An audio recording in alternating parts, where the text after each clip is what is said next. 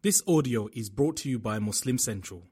Please consider donating to help cover our running costs and future projects by visiting www.muslimcentral.com forward slash donate.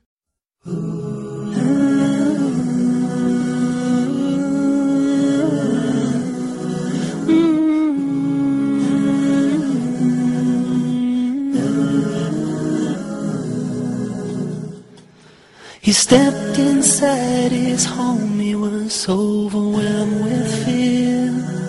An angel came with words from God, things were still unclear. Saying, read, read, but he could not read.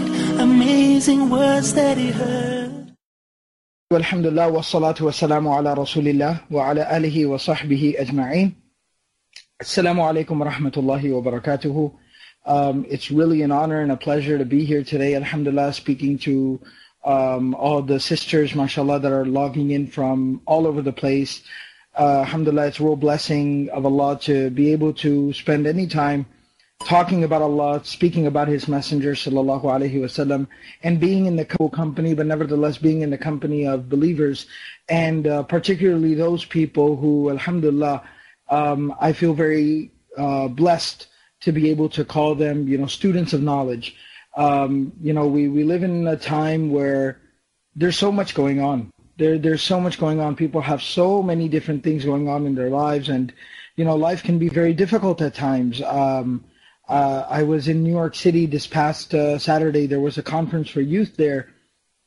And in some parts of the world, some places where people live, life can often be so challenging, so demanding that um, we had to go two miles, not travel more than two miles to where the conference was being held.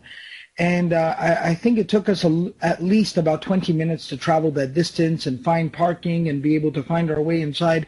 I was just reflecting and thinking that, subhanAllah, you know, I mean, to a certain extent, people probably do make uh, more excuses than what's necessary. If people really wanted to, they could make time. But a lot of times, honestly, like being from Dallas, Texas, where we park wherever we need to, and there's big, wide open roads with four or five lanes across, I really empathized with the people there uh, thinking that you know even in this situation, these circumstances where people have so much difficulty, so much adversity, and so many challenges, when they're still able to make time to learn and to attend a beneficial program and to pray to Allah Subhanahu wa Taala properly on time, it really is a sign of devotion and dedication. So sisters, especially, you know, I mean, I know it seems kind of cliche and it seems like the politically correct thing to say, but Subhanallah, I, I I always tell people every opportunity I get that sisters and particularly the mothers uh, in our communities are really the superheroes of our communities. They're, they're, they're, they're amazing people and they're a huge source of inspiration. I often tell people um, I learned Iman, I learned faith, I learned how to believe from my mother. Uh, she was my first teacher. She was my first sheikha. And um, you know, I remember growing up reading Quran with her every single morning after Salat al-Fajr, praying with her uh, five times a day as a child. And, um, you know, alhamdulillah, I had the blessing and the opportunity to memorize the Quran a long time ago. And my younger brother is also a hafiz of the Quran, alhamdulillah. Um, my mother often says that, you know, she memorized the Quran twice. Uh, because when we were memorizing the Quran, it was our mom who was doing the real hard work she was sitting with us every single day, making sure that we learned, making sure that we knew our lessons, making sure that we memorized. And once we were done, she was the one for years and years afterwards who would make us sit down and sit with us and made sure that we reviewed our memorization every single day. During the month of Ramadan, my father and my mother, they would take turns and eventually when both of us would, were leading Taraweeh prayers, they would both split duties and one of them would go with me and one of them would go with my brother and they would drive us to masajid. Uh, if there wasn't a place to lead Salat Taraweeh close to our home, they used to drive us 45 minutes each way to be able to go to a place where we could lead the Taraweeh prayers and um, really put, you know, that the start putting that Quran to the benefit of the community. So, sisters who make time, um, you know, and get together like this to learn about their deen, it's it's really a remarkable thing. Alhamdulillah and it's a it's a real blessing, and y'all are a huge source of inspiration, motivation to to to myself and to people all over the place. Alhamdulillah. Um, so today's topic was devotion to Allah. Now, typically speaking, um, I, I'm not sure. Maybe some of the sisters have come across maybe some of the work that I've done. Um, I like focused topics. I like very specific topics because you actually learn something um, for educational programs at least. You know, occasionally at conferences or MSAs or youth gatherings, we have more general topics which are meant to be more motivational or inspirational in nature. But whenever it's an opportunity for a little bit more of an educational setting, an educational format, I like specific, very, very focused topics because it allows you to learn something a little bit more, again, focused and substantial. Um, so this topic seems like a really broad topic. It seems almost like a general topic, devotion to Allah. It almost seems like it has that very generic, broad type of feel to it. But I wanted to address this topic in a very specific, focused way.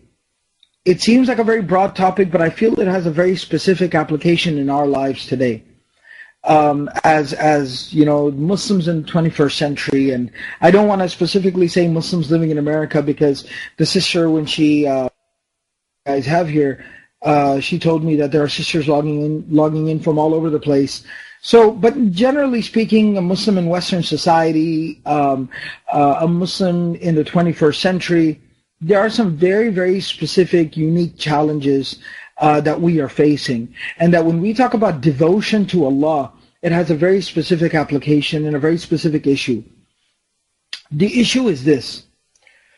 We live probably in one of the most materialistic, even though there are different points throughout human history where it was a very similar dilemma and a similar problem, nevertheless, we do live in one of the most uh, materialistic, one of the most egocentric, one of the most self-obsessed times throughout human history. I mean, if you look at, and of course, I, I have a detailed talk on, online uh, on YouTube about this that uh, the sisters are more than welcome to go and take a look at for more balanced discourse. You know, and I know Sisters of Sunnah does a, does some great work on Facebook and through social media. That's how all these sisters get to know about these programs, but we Facebook is also and social media is also a very interesting observation of uh, of of human behavior today in the modern context in the modern world. Um, that a lot of times, most most of the time, own ego and one's own insecurities and one's own um, egocentric you know, uh, tendencies is just manifesting itself out there online, where people have picture after picture after picture of themselves, and it's not just like a candid picture. It's not just a picture like with my family at the occasion of Eid, that mashallah we were celebrating the blessings of Allah at the occasion of Eid al-Fitr or something like that. No, it's somebody actually taking a camera and looking into a camera themselves and then making a face and posing and then taking a picture. That's what's going on. I see I see the LOL there in the chat box. So um, it's it's somebody you know standing in a mirror taking a picture of themselves in the mirror, not realizing that we can see that they're taking a picture of themselves in the mirror, and it's it's it's a it's such a ridiculous looking thing, and so and and people will pay very close attention to who liked the picture and who did not like the picture yet, so that I can make sure who to like someone else's picture next time and not to like someone's picture next time you know, I, I have a Twitter account that I, I use to try to keep in touch with people that I come across and that I personally meet, and occasionally maybe put out some um, some beneficial information for people. And on Twitter, there's a very interesting dynamic. Um, you can keep a track of who follows you and who doesn't. And people will only follow somebody who actually follows them. But if they followed them and they see that they didn't follow them back yet, then they'll stop following them. I don't know if that made sense anybody. If you're on Twitter, that makes sense to you. So um, that's the type of world, that's the culture that we live in today. Now, in this type of a society, in this type of a culture where it's so self-obsessed and self-focused and it's all about me and manifesting myself out there in the world, then the things that preoccupy our time are vanity. The things that preoccupy our time are making money and then spending money. That's what people don't realize. Just as much time as people spend making money, they spend just as much time spending money. If you don't believe me, go to a mall on the weekend. I have the very, alhamdulillah, I shouldn't complain, but I have the test from Allah subhanahu wa ta'ala, I should say, um, that my house where it's located, there are two main streets that lead to my house, um, the neighborhood that I live in, and on the end of both of those streets, not even a complete mile down, probably half a mile down on both streets, there is a major mall located on both those spots which I found I thought was preposterous to begin with. Why would they build a mall literally a mile away from another mall? Um, until I realized, man, there's no shortage of people who need to shop or who want to shop or who like to shop. Man, both of those malls are completely packed on the weekends, and it's it's so crazy. Leaving my house has become a fitna for me. Like I can't even leave my house in a productive fashion. Like uh, on the weekend when I'm trying to go anywhere. Take my family somewhere. I have to go buy some groceries, or I have to go to an Islamic program, like I have to go give a lecture at the masjid. I have to leave 20 minutes earlier than I normally would have to because that traffic from my house, from my neighborhood to just the main street because the mall is right there. It takes me 15, 20 minutes to cross that half a mile, that three quarters of a mile. It is ridiculous. Um, the other day, um, I was home on the weekend, and I forget what it was. I think um, I completely forget why, but I needed to stop by the mall at a, at one of the shops or one of the stores at the mall to pick up something, and um, Subhanallah, I, I couldn't even find a place to park. And once I got inside, it was it was crazy. I was bumping into people. I was actually like like panicking. It was it was crazy. I couldn't walk, you know, two steps without bumping into somebody. It was so many people were there, and the whole place just seemed out of control. But you know, so so I was talking about the the preoccupations people have, um, vanity, uh, where people will spend hours and hours and hours on just the way that they specifically need to look. There's nothing wrong with beautifying yourself. The Messenger of Allah sallallahu alaihi wasallam. Actually, I was I, I, do a weekly Sirah class. In the Sirah class, I was mentioning Ibn Ishaq, uh, Ibn Hisham, Ibn Kathir, many of the classical scholars of Sirah. They actually mentioned that the Muhammad Rasulullah sallallahu alaihi wasallam, the beloved Messenger of God, peace and blessings be upon him, one of his um, one of the blessings of Allah upon him, like one of his mu'jizat, one of his prophetic miracles, even as a child, was that, you know, it mentions that when children, you know, when anybody wakes up in the morning, you know, you have that little bit of gunk right there in the corner of your eyes and your hair is all disheveled and your breath smells really bad. When the Prophet of Allah, وسلم, since childhood, when he would wake up in the morning, his hair would be completely like, like made, like almost like slicked back and nice. He would never have any gunk in his eyes or anything. His breath used to smell very, very nice. Um, so this was one of the beauties of the Messenger of Allah sallallahu alaihi wasallam. Uh, Abu Talib actually notes this, uh, and he mentions this about the Prophet of Allah sallallahu alaihi wasallam. But so, but the Prophet ﷺ used to comb his hair, and he taught us to present himself uh, and to be presentable and to to take care of ourselves. Uh, you know, for the sisters, uh, we all know that it is a responsibility, and it's actually, um, you know, very very beneficial for sisters to take care of their appearance and make sure, especially those sisters that are married, to make sure that they beautify themselves for the sake of their husbands. But FYI on the other way around, Abdullah bin Mas'ud radiallahu anhu used to say that just as husbands like that their wives would beautify themselves for their for their husbands, that husbands should also beautify themselves, meaning they should also um, take care of themselves and be presentable for the sake of their wives. And he used to say that I walk, like even in his old age, he used to go walking, like exercise every single day. And he would comb his hair and he would put like, you know, some, some uh, olive oil in his beard and things like that. And he would make himself presentable because he said, I want to be presentable for my wife as I like her to be presentable to me and attractive to me. So it's um, so this is being presentable, taking care of one's own appearance is absolutely a part of our deen. But I'm talking about vanity.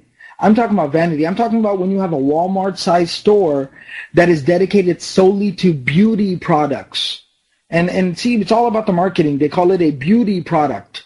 Um, but it, it's it's it's out of control. It's crazy when you have aisles upon aisles upon aisles of full of just product that you could put in your hair to hold it into a certain position. That's that's a I see I see the name of the store there, uh, and that's exactly the store I'm talking about because there's one in that mall that is not far from my house, unfortunately. So, um, but it's it's that's the that's the culture that we live in today. So everybody is so preoccupied with themselves.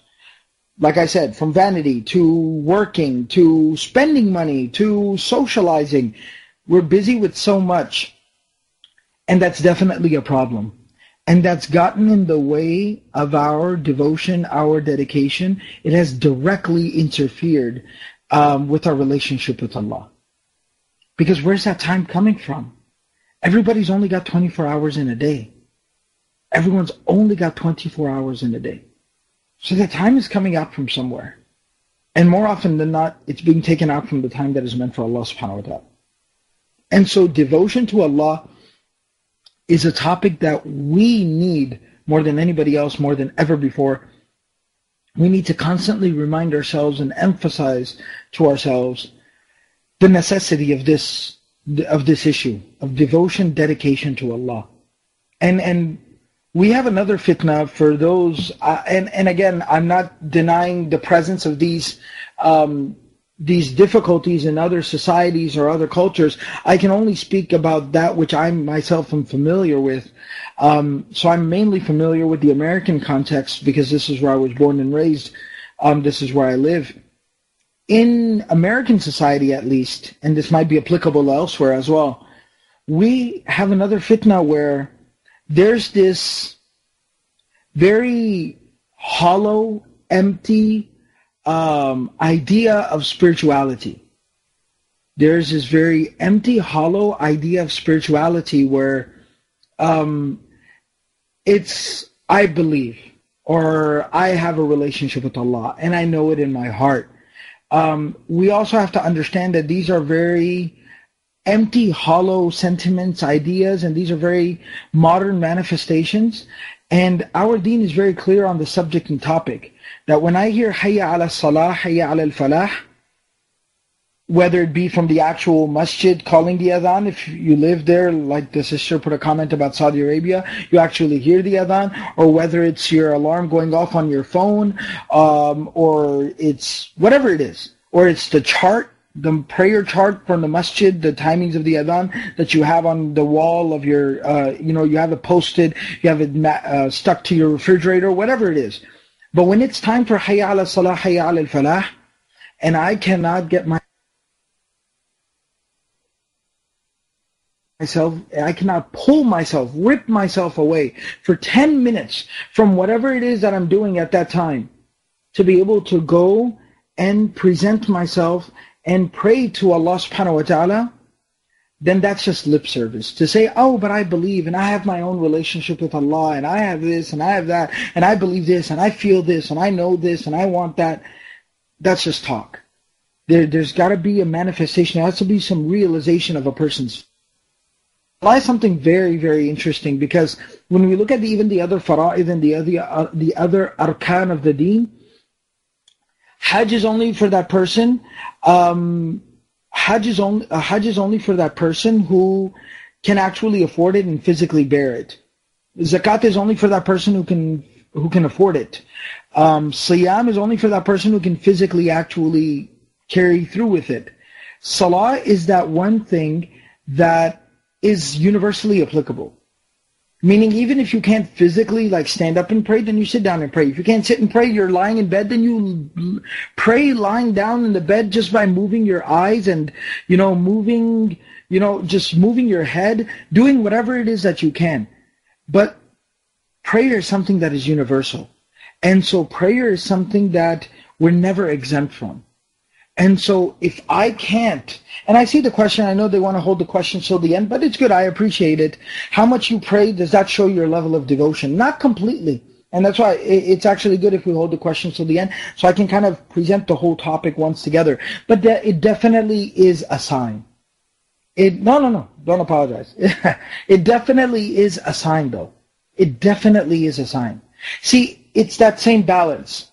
We have the very unfortunate um, reality today where some people will pray but have will not live Islam in any other aspect of their lives, which is what I'm going to be talking about. There's obviously a problem there. So when we solely identify salah as a level of, as the only indication of devotion to Allah, we're going to have a problem because now we limit the scope of the deen. Now how I treat my family and how I treat my neighbors and how I conduct myself, how I do my business, has nothing to do with my deen. I just pray five times a day and then I abuse my family and then I'm terrible to my neighbors and then I cheat people at work. Why? Because I pray five times a day, so I have a relationship with Allah. That's a problem. That's an incomplete realization of the deen. But we, you have to understand there's also an opposite extreme. Just this weekend, I was in New York City, and New York City is a very interesting place, a very diverse place. The whole world comes together there. There's a lot, it's almost like a capital of the world in a sense where all types of idea and all types of people and cultures exist in one place.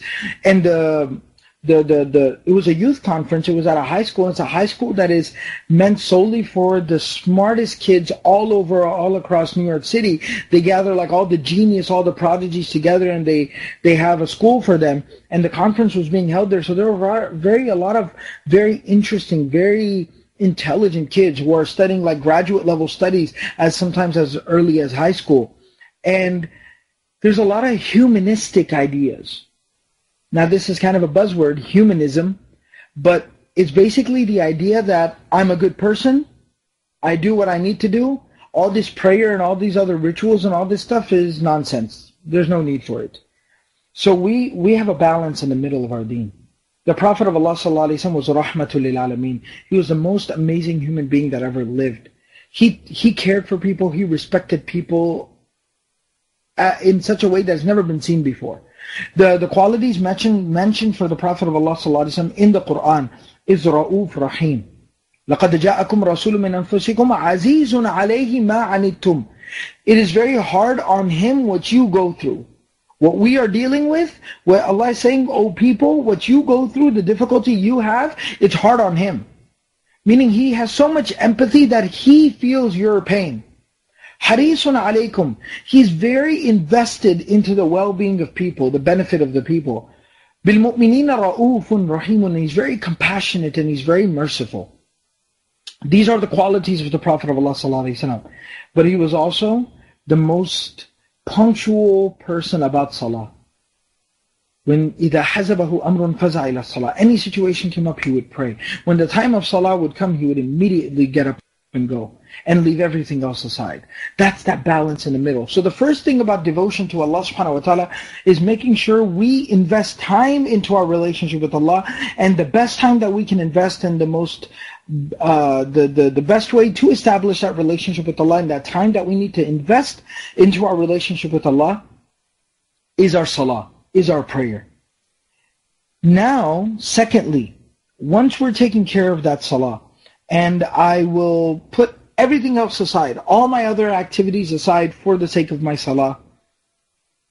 Now let's talk about, so that's one. I wanted to generally speak about society today and the dilemma today is that we have so much going on in our lives that we don't have time for 10 minutes five times a day. 15 minutes, one hour just say, to round it off. I cannot spare one hour out of my day. And actually, this is because I'm pretty sure these are sisters who, mashallah, attend these weekly sessions and are very, alhamdulillah, you know, I have a good level of the practice of the deen. So that's why I still send 10 minutes. When I speak to youth audiences or I speak to general audiences, I tell them even take five minutes. Just pray your fard. Just pray your fara'id, but start somewhere. Because people are just not, they have, salah has no place in their lives right now. So, but if I can make half an hour to an hour every single day for Allah subhanahu wa ta'ala, then my claim of having a relationship with Allah is extremely hollow. It's a very, very empty statement. So that's the first thing. Now for the more concerned Muslim, for the person who is at least has some concern for practicing their deen and for maintaining a relationship with Allah, there's another issue and another problem that we have. And I think many of the sisters here might fall under this category. And so I'd like to talk about this today. For people who are who actually have some level of concern about their relationship with Allah and are trying to pray every day and recite Quran and learn their deen and, and you know through whatever um, uh, avenues or whatever options are available to them, such as this session right here. There's another very huge struggle, and that is Allah subhanahu wa ta'ala has given us uh, lives that are very demanding at times and that are very diverse. Uh, we have a lot of different things going on in our lives. You know, um, you know, maybe you're married and so you have a spouse and you have a marriage to maintain. You have children to take care of.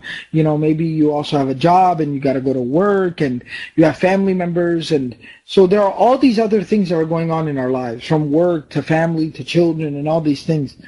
And after a certain point in time, there's a certain guilt that starts to manifest itself. You know, the in the Quran in Surah Al-Dhariyat, Allah says, وَمَا خَلَقْتُ الْجِنَّ وَالْإِنسَ إِلَّا لِيَعْبُدُونَ That I have not created the human being and the jinn except to worship me. Now, oftentimes the way that ayah is understood or the way it is explained is that we perceive that word worship me, that that only refers to the ritual worship that we perform such as the five times daily prayer, recitation of the Quran, or dhikr Allah, or remembrance of Allah, etc., etc., fasting and Hajj and these things. And so what that automatically means is that anything else that I do in my life, whether I'm spending time with my spouse, or I'm looking after my elderly parents, or I'm taking care, or I'm sitting and doing homework with my kids, or I'm out there at my job making a lawful halal income to be able to bring home to my family, when I'm doing these things, there's like a level of guilt because I'm not worshiping Allah. I'm not engaged in the worship of Allah and this is time spent away from Allah and this is hindering, this is affecting my spirituality. What we have to understand that aside from the fara'id, like we talked about, five times daily salah, zakat, siyam, hajj, etc. Aside from that, we also have to understand that these other areas of life, such as family life, business life, even to a certain extent communal, social experiences. All of this is a part and parcel of this way of life that we call Islam. There's room for Islam, there's room in Islam for all of these things. And Islam incorporates all of these things. The Messenger of Allah was very upset and very angry with those three young Sahaba who took an oath. One said, I'm going to fast every single day. One said, I'm never going to get married. And one said, I'm not going to sleep at nights anymore he was very, very upset with them because they were changing the the perception of the religion. They were changing. They were they were they were directly contradicting the scope of the Deen. That the Prophet of Allah reprimanded them. And he said that I am married and I do sleep and then I do pray, stand up and pray and I do fast some days and I don't fast some days. And so the life of a believer is a full experience and Islam allows for that. Islam does not restrict it, does not restrict that, does not prohibit that. There's absolutely no issue and no problem with it. The Prophet of Allah you know, one th- other thing I mentioned in the Sirah lectures was Allah declares the Prophet of Allah sallallahu to be uswatun hasana, the ultimate role model, the most excellent role model. The Prophet of Allah ﷺ could not be the most excellent role model unless and until he had a full lifestyle. The Prophet of Allah ﷺ was a businessman. The Prophet of Allah ﷺ had family. He had friends. He had relatives. He had community members. He had friends. He had neighbors. He had all of these experiences. He had financial dealings and transactions with people. And that's what made him the ultimate role model was because he lived a full life and he showed us how we can be productive living a full life. And that's very important for us to understand. So there doesn't need to be guilt about having a family life and doing business or going to work or having these other experiences. Our whole life is not meant to be spent in sujood. That's not practical. That's taklifu mala yutaq. Allah did not obligate us to do that. Rather, the obligation is and this is something a little bit more deeper, but I'd like to present it here to the sisters. The Quran, one of the greatest tragedies in the Muslim Ummah today, is that the Quran and the life of the Prophet ﷺ are the two sources of our deen and our religion are looked upon as a set of rulings, a set of finite rulings, ahkam, which is a huge disservice to the Book of Allah and to the Sunnah of the Messenger Sallallahu and it's a huge disservice to Islam and it's a huge disservice to the believers and to Muslims. Because what that means is every single day the dozens of scenarios that we are dealing with that are not explicitly directly addressed in the Quran or in the Sunnah, we have no guidance and we have no instruction. We have no direction in regards to those things.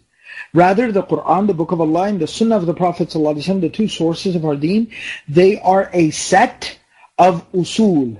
They are a set of principles. They are a set of guidelines, restrictions, limitations, guidelines.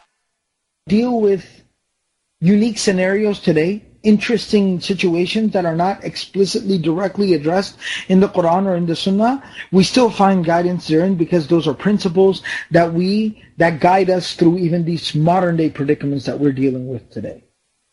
And so we have to understand that. So when we live our lives to the fullest of extent, and we have family lives and very good, happy, productive family life. We go to work and we do a very good job of being responsible and being productive at work and trying to excel at whatever it is that we do. When we have neighbors and uh, friends and community members, we have a good relationship with them and we have a good level of interaction with these people and with these folks. Of course, again, our prayer, our salah, and our relationship with Allah is not being compromised by that but there doesn't have to be any guilt for me spend, in spending time with my family. Why? That's a part of my deen. I just have to look at the Quran, I have to look at the Book of Allah, I have to look at the Sunnah of the Messenger Sallallahu take the principles and the guidelines from there and employ them within that area of my life. And that automatically becomes an act of ibadah and worship. That's why Allah says, I created the human being solely to worship me. I did not create the human being and the jinn except but that they worship me. And that is being spent in the worship of Allah. That's why the Prophet of Allah told the Sahabatul Kiram radiallahu anhum, may Allah be pleased with them, he told his companions that physical intimacy with one's spouse is an act of reward. An act of, what's an act of reward? Amal mu'ajjar. An act of reward is an act of worship. It's an act of ibadah. It's an act that is pleasing to Allah. And the Sahaba, as, as we would express today, the Sahaba were like, a messenger of Allah, how can that be an act of reward? Physical intimacy with one's spouse. And the Prophet of Allah presented some very interesting, you know, ideas. He said that if somebody was to go and engage in physical intimacy outside of marriage, would that be a sin? Yes, so then doing it in marriage is an act of reward. But the fact of the matter is that something that is a physical right of one spouse upon a person, but if they employ, again, the, the, the command of Allah and the sunnah of the Prophet ﷺ, within that physical right, fulfilling the physical right of one spouse, and which is, which is, which is an act of pleasure and enjoyment even for the individual, then they are rewarded by that for Allah. They are rewarded for that by Allah subhanahu wa ta'ala, and it's an act of worship, an act of reward, and it's an act of ibadah. And so what we have to understand is devotion to Allah. Devotion to Allah is to live life to its fullest in the sense of, first and foremost, making time for Allah subhanahu wa ta'ala. He's the first one we have a relationship with, and I'll share something with you. Umar ibn Khattab radiallahu anhu used to say, Man. Whoever will be irresponsible about the prayer will be even more irresponsible about everything else in his or her life. Why? فَمَنْ لَيْسَ فِيهِ خَيْرٌ لِرَبِّي فَكَيْفَ يَكُونُ فِيهِ خَيْرٌ لِغَيْرِي Because somebody who cannot be good to his Lord and his Master, his Rabb, Allah, how could that person ever be good to anybody else? If somebody can't be good to Allah, how could they be good to anybody else? That's why Umar radiallahu anhu used to regularly write letters to all the people that he used to appoint as leaders and uh, amir and hukam, like umara and hukam in different areas and regions, like governors and mayors that he used to appoint for the different areas in the Muslim, uh, in the khilafah at that time in the Muslim lands. One of the things he used to tell them in the letters was, Inna ahamma, inna ahamma umurikum indi as-salah. That the thing that I am the most concerned about what you're doing, like my biggest assessment of how well you're doing your job is your prayer and your salah. Because if you'll take care of your salah means you take care of your relationship with Allah, you will take care of the creation of Allah. But if you don't take care of your salah, I can't trust you to take care of the creation of Allah because you don't care about Allah. You don't make time for Allah. How are you going to make time for the creation of Allah? So, it begins there.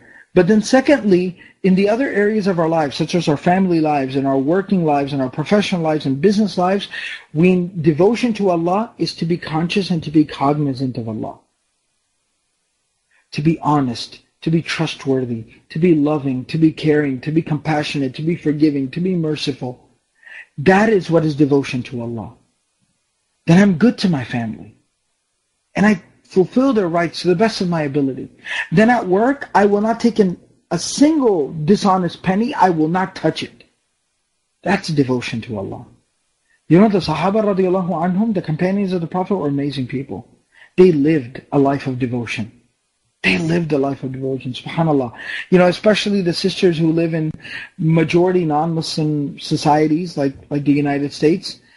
It's something that I, I, as much as I can, I, I try to remind myself and remind my brothers and sisters, you know, da'wah is, is a very multifaceted effort. And so websites and billboards and pamphlets and books and radio and all that stuff, it's a facet of the effort, but it's these are smaller. These are side efforts. The main effort that we have for da'wah is the way we live our lives. We have to represent Islam through our lives. The Sahaba radiallahu anhum would just travel. Sometimes they would travel for business. They would just do business with people. They would just go and start living in a neighborhood. They would just start go and just set up a camp and live in, an area amongst the people. And they wouldn't have to like overtly preach to them. They, even though the Sahaba would, they were du'at, they were natural du'at, they were natural da'is, they were natural callers and inviters to the way of Allah and to the uh, to the deen of Allah.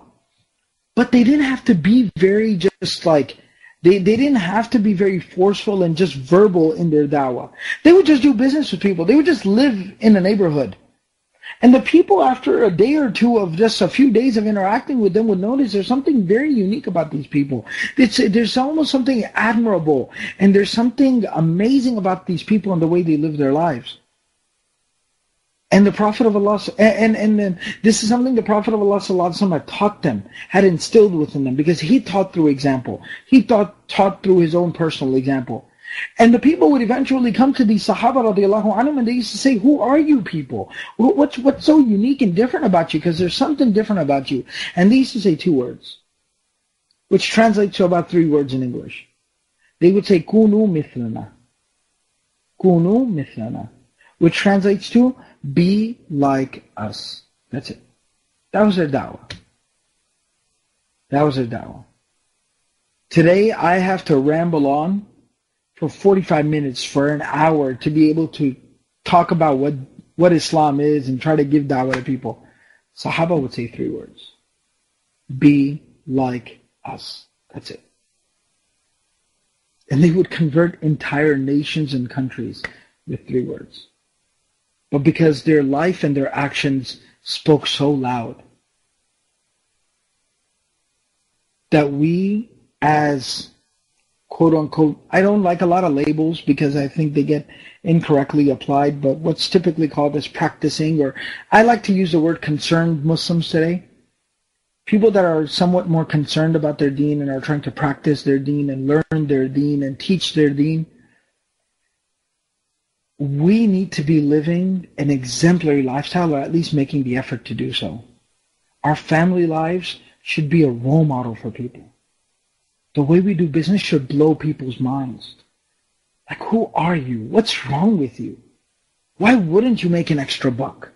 Why wouldn't you just do to do that? Why wouldn't you just kind of, you know, slip one by this guy? Like, what is wrong with you? Who are you? We need to be exemplary people. Our neighbors need to just not fear us, not to be terrified of us. And if somebody's irrational and therefore you can't help that, I mean, sometimes there are just crazy irrational people. What are you going to do? But they need to be impressed by us. You know, again, I, I, I, only say this to remind myself and as a lesson and as tahdith ni'mah. وَأَمَّا بِنِعْمَةِ رَبِّكَ فَحَدِّث As Allah commands us in the Quran that talk about and mention the blessings of Allah. Um, and I, I don't mean to be boastful, but, but grateful when I say this. I learned so much from my parents. They, they, they, and this kind of ties back into our topic. My parents, they understood and I, and I learned this from them. They understood that their devotion to Allah wasn't solely what they would do on, speaking of which, what they would do on a sajada.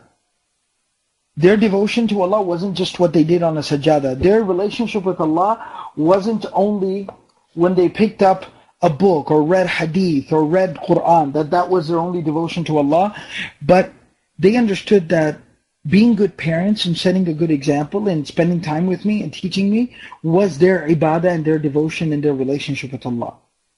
That was a part of it. I told you that I learned how to believe and I learned faith and iman from my mom. I also feel like I learned akhlaq and character from my father. How to be a man and how to be a good Muslim. Um, we always have had a very good relationship with our neighbors. Always have. From the time that I was a child, from the time that I was a kid, we've always had a very good, strong relationship with our neighbors. And my father would always go out of his way to say hi to them and say hello to them and how's everything going, even if they weren't Muslim, invite them into our home and, you know, show them the Islamic lifestyle and let them be impressed by it themselves. Um, you know, I, I still remember. I thought it was so awkward. Um, I, I don't know what type of a background uh, some of y'all might be coming from, but uh, it just seemed kind of awkward. Um, when my sister got married, I remember very clearly. Uh, when my sister got married, my dad actually went over to our neighbor's house, and uh, you know they're they're not Muslim and they're not from any type like my parents. I was born here in Dallas, Texas. My parents are from Pakistan. Um, you know, they're not from an, uh, they're not Muslim, they're not from a Pakistani background, nothing like that. And I still remember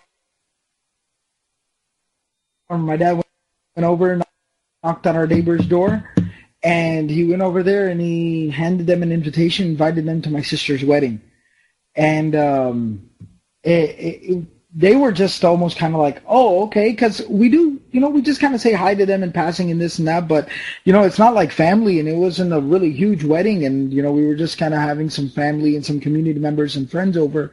But, yeah, he just, uh, that's, that's akhlaq, that's character, that's living Islam. It's not, just not preaching it, but it's living it.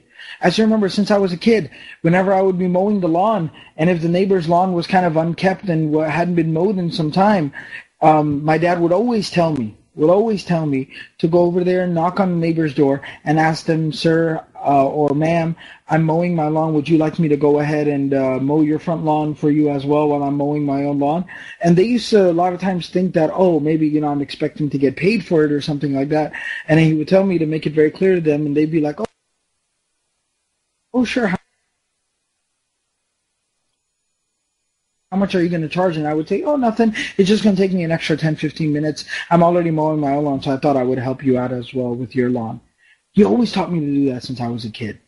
And um, he was always very particular. Even when we would have guests over, when we were expecting guests, even till today, when, when he's expecting none of them will end up parking and blocking off the driveway of the neighbor's home.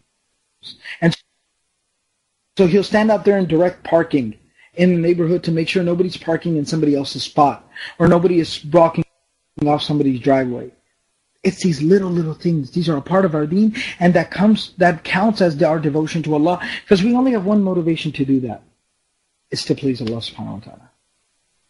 So realizing that devotion to Allah is a very broad, has a very broad scope, and it applies in uh, in every aspect, in every facet of our lives, and it's uh, it's important to realize that and to think of Allah and to be conscious of Allah subhanahu wa ta'ala in everything that we do.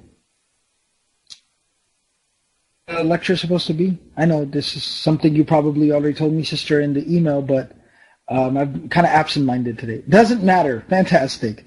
Um, usually I'm, uh, usually I'm very, very talkative, uh, and I usually have trouble kind of uh, keeping track of time. Uh, I'm usually the speaker at an event or at a conference where um, I'll tell you all a funny story. I was speaking here in Dallas, and so the community where I, the masjid where I was speaking, it's a local masjid, so I, I know them very personally. And the the youth that were volunteering and uh, taking care of the event are kids that I know, like I've taught them growing up. So I have a, I have a good relationship with them. They're like students to me. So, um, so they sent me, the, they gave me, they handed me the card. Five minutes left. Then they handed me a card. Three minutes left. And they handed me a card, time's up, and they put a smiley face so it's not offensive. And then I kind of kept going because I, um, I, I, I just, I still had something to say. I wasn't done yet. So they actually handed me a card saying negative three minutes. So apparently, I don't know, I'm not sure what that means, but apparently I owe them three minutes now. So, um, usually that's what happens with today.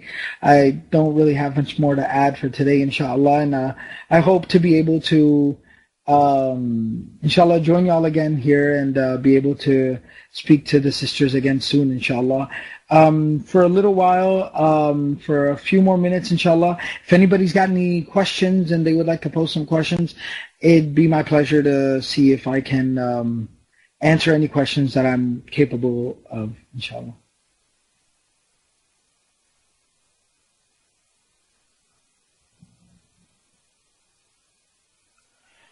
Hmm, what would you say was the number one thing that sticks out in your head about how your parents raised you that perhaps some of us could try to implement? Something that I myself try to implement as a parent today um, is something that I saw my parents doing.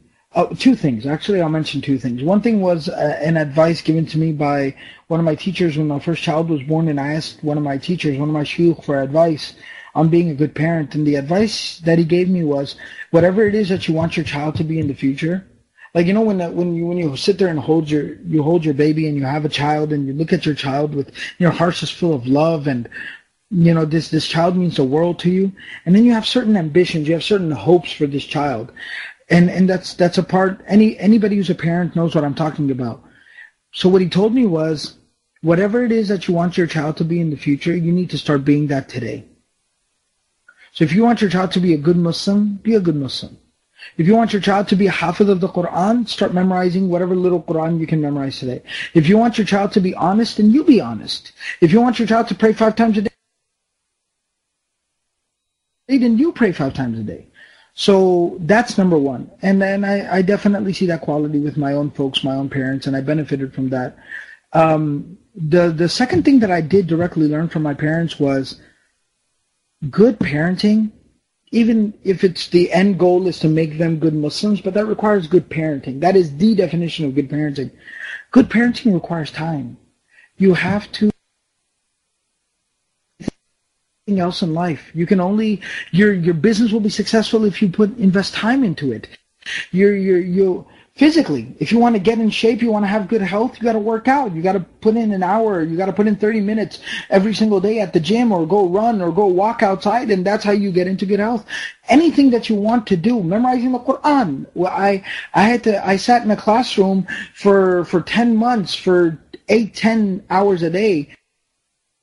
You have to invest time into and parenting is no different. We have to invest time into it with our kids. Spend time with them, talk to them, pray with them, read with them. And so be whatever it is that you're trying to teach them to be, be that yourself. And number two, invest time into uh, spending time with your kids and teaching them. Can you talk about about the importance of Sunnah Salah, for example, when I'm at work being the only Muslim they don't care about having a meeting that runs into Salah time?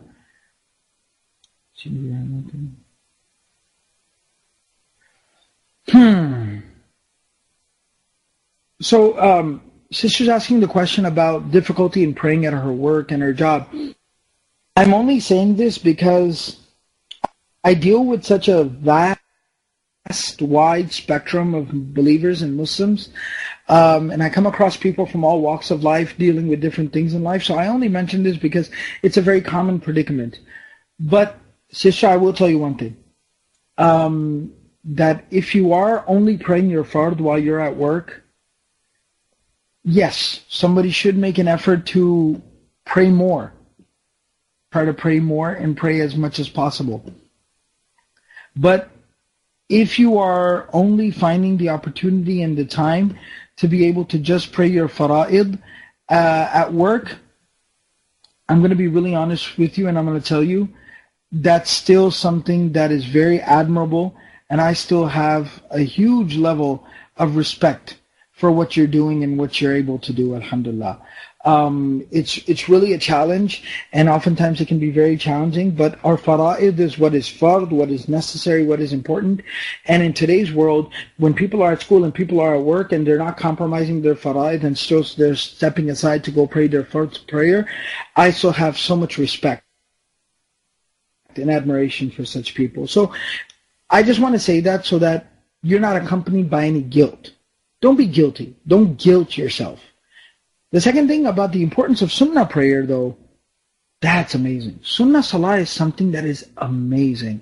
Sunnah salah, like the Prophet of Allah said, that the, the, the deficiencies in our fara'id, which we all know there are deficiencies in our prayer, none of us are perfect, the deficiencies in our fara'id will be made up for by it's just it's just an issue of survival. It's an issue of succeeding and being successful. The Prophet of Allah sallallahu when the Sahabi radiallahu anhu asked the Prophet about being close to him in paradise and in Jannah, he said that help me make sure that you are close because he told the Prophet he said make dua that I'm close to you. The Prophet said I will make dua for you, but the way that you can help me make dua for you to help for you to be closer to me in Jannah and paradise and the hereafter is help me by making more sujood, by praying more. And sunnah nafil prayer is a part of that. So you definitely want to try to pray your sunnah and your nafil as much as you can. It will elevate your status in the eyes of Allah. It'll build a palace for you in paradise as the hadith tells us. It makes up for the deficiencies within our fara'id and it will bring you closer to the Messenger of Allah sallallahu on the day of judgment and in paradise inshallah. But at the same time, I just balance that out because there's too many people, too many good Muslims getting burned out by the pressure, the undue pressure that they can often put on themselves if you are praying at your work, at your job, on time, within its proper time, I I can't say it enough how much I respect you and how much I look up to you for doing that, mashallah. Um, and so don't be accompanied by any guilt whatsoever, inshallah. Um, the the last question is just a second. Try to scroll up. What if you had said something about someone behind your back a long time ago, but now you and that person are friends again, should you bring that up and tell them about being able to be forgiven? What I typically advise, what the scholars write, um, interesting. Okay, um, so the the question was if you are friends now with someone again, and but you backbited about them a long time ago, but now y'all are all cool and it's all good. Um, is there any point in bringing it up again for to be forgiven for that? What the scholars typically write about that, the advice that I give to people is, you want to just make a general apology. Say, you know what though, just in the past, because I'm not a perfect person, I have a lot of flaws, I have a lot of shortcomings. In the past, if I ever said anything offensive or I talked about you, please forgive me for that. I very sincerely, honestly ask you to forgive me for that. I would make a general apology. I would not be specific. You know why? Because if y'all are friends and everything is good and you don't have any hard feelings between you, being specific, you might actually end up hurting that person's feelings more by saying, informing them of something offensive that you said about them. So I would actually hold off on being specific, but just make a general apology to them. And I guess the last question, a sister told me because I'm 69 years old, I don't, I do not, I don't have to wear hijab. I still wear hijab, but there is, um, but is there a sunnah on this? The Quran talks about this. The sunnah of the Messenger also speaks about this, um, that when somebody is what in Arabic, the classical Arabic word for it is ajuza, which means very, very old, very, very senior and very, very old. Um, then in that situation, at that point in time, that person is no longer obligated to wear hijab. Still, um, okay, I guess that's a word for it, but I don't want to offend anybody, so I'm not going to mention that word.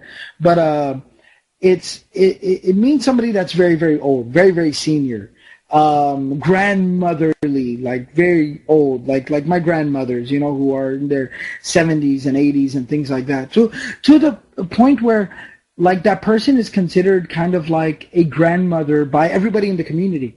Everybody in the grandma in the community kind of considers them to be their their their uh, their their grandmother, kind of like their dadi, their nani, their teta or grandma or whatever they call it, right? So like a very very elderly person, right? Exactly.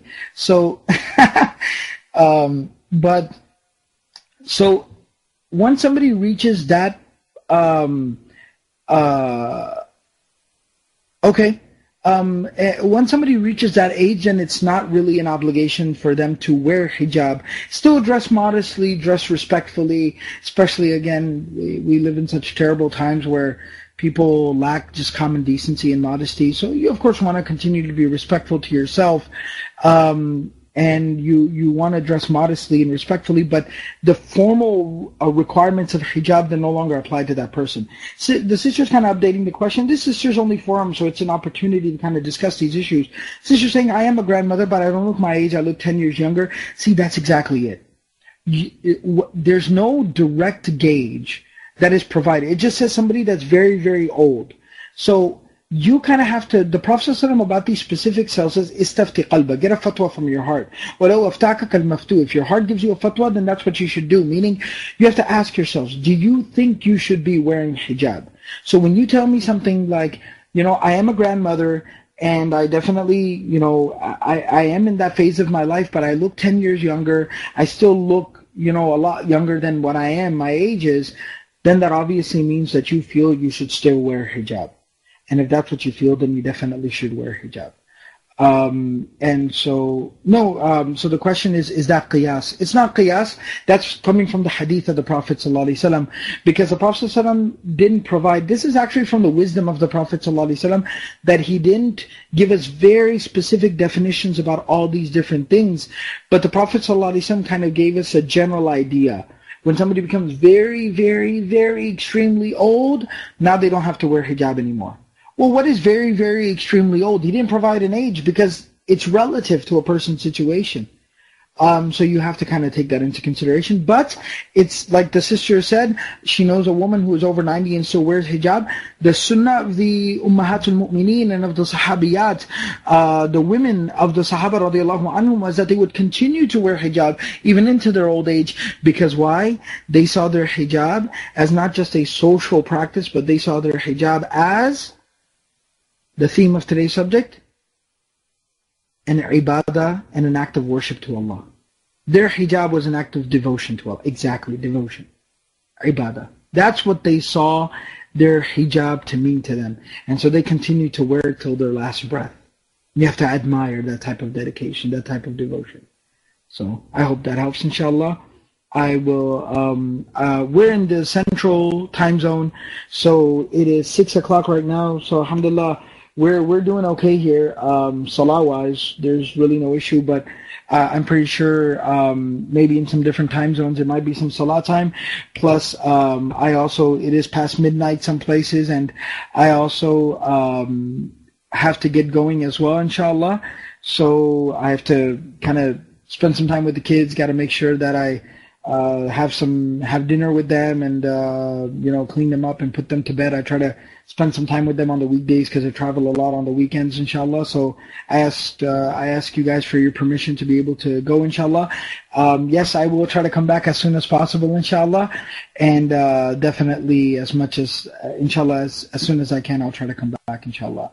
Jazakumullah khairan. I request you to remember myself, particularly my family, in uh, in, your du'as and your prayers, um, because any and all time that we spend teaching or lecturing or doing these types of uh, programs or activities, um, that's basically time that we spent away from our family, and um, they're very generous with their time, and they allow us to do this. So uh, please remember my family in your du'as as well, and uh, may Allah subhanahu wa ta'ala accept from all of us. I really enjoyed speaking to everyone today, and I hope to be back soon, inshallah. Wa jazakumullah khairan. Assalamu alaikum wa rahmatullah.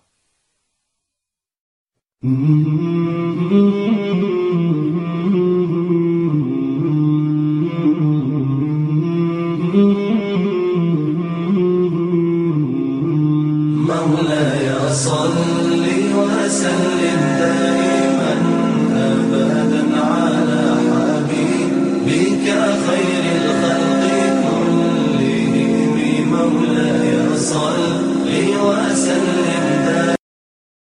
Kind of spend some time with the kids, got to make sure that I uh, have some have dinner with them and uh, you know clean them up and put them to bed. I try to spend some time with them on the weekdays because I travel a lot on the weekends, inshallah. So I asked uh, I ask you guys for your permission to be able to go, inshallah. Um, yes, I will try to come back as soon as possible, inshallah, and uh, definitely as much as uh, inshallah as, as soon as I can, I'll try to come back, inshallah. Jazakumullah khairan. I request you to remember myself, particularly my family, in, uh, in, your du'as and your prayers, um, because any and all time that we spend teaching or lecturing or doing these types of uh, programs or activities, um, that's basically time that we spent away from our family, and um, they're very generous with their time, and they allow us to do this. So uh, please remember my family in your du'as as well, and uh, may Allah subhanahu wa ta'ala accept from all of us. I really enjoyed speaking to everyone today, and I hope to be back soon, inshallah. Jazakumullah khairan. Assalamu alaikum wa rahmatullah.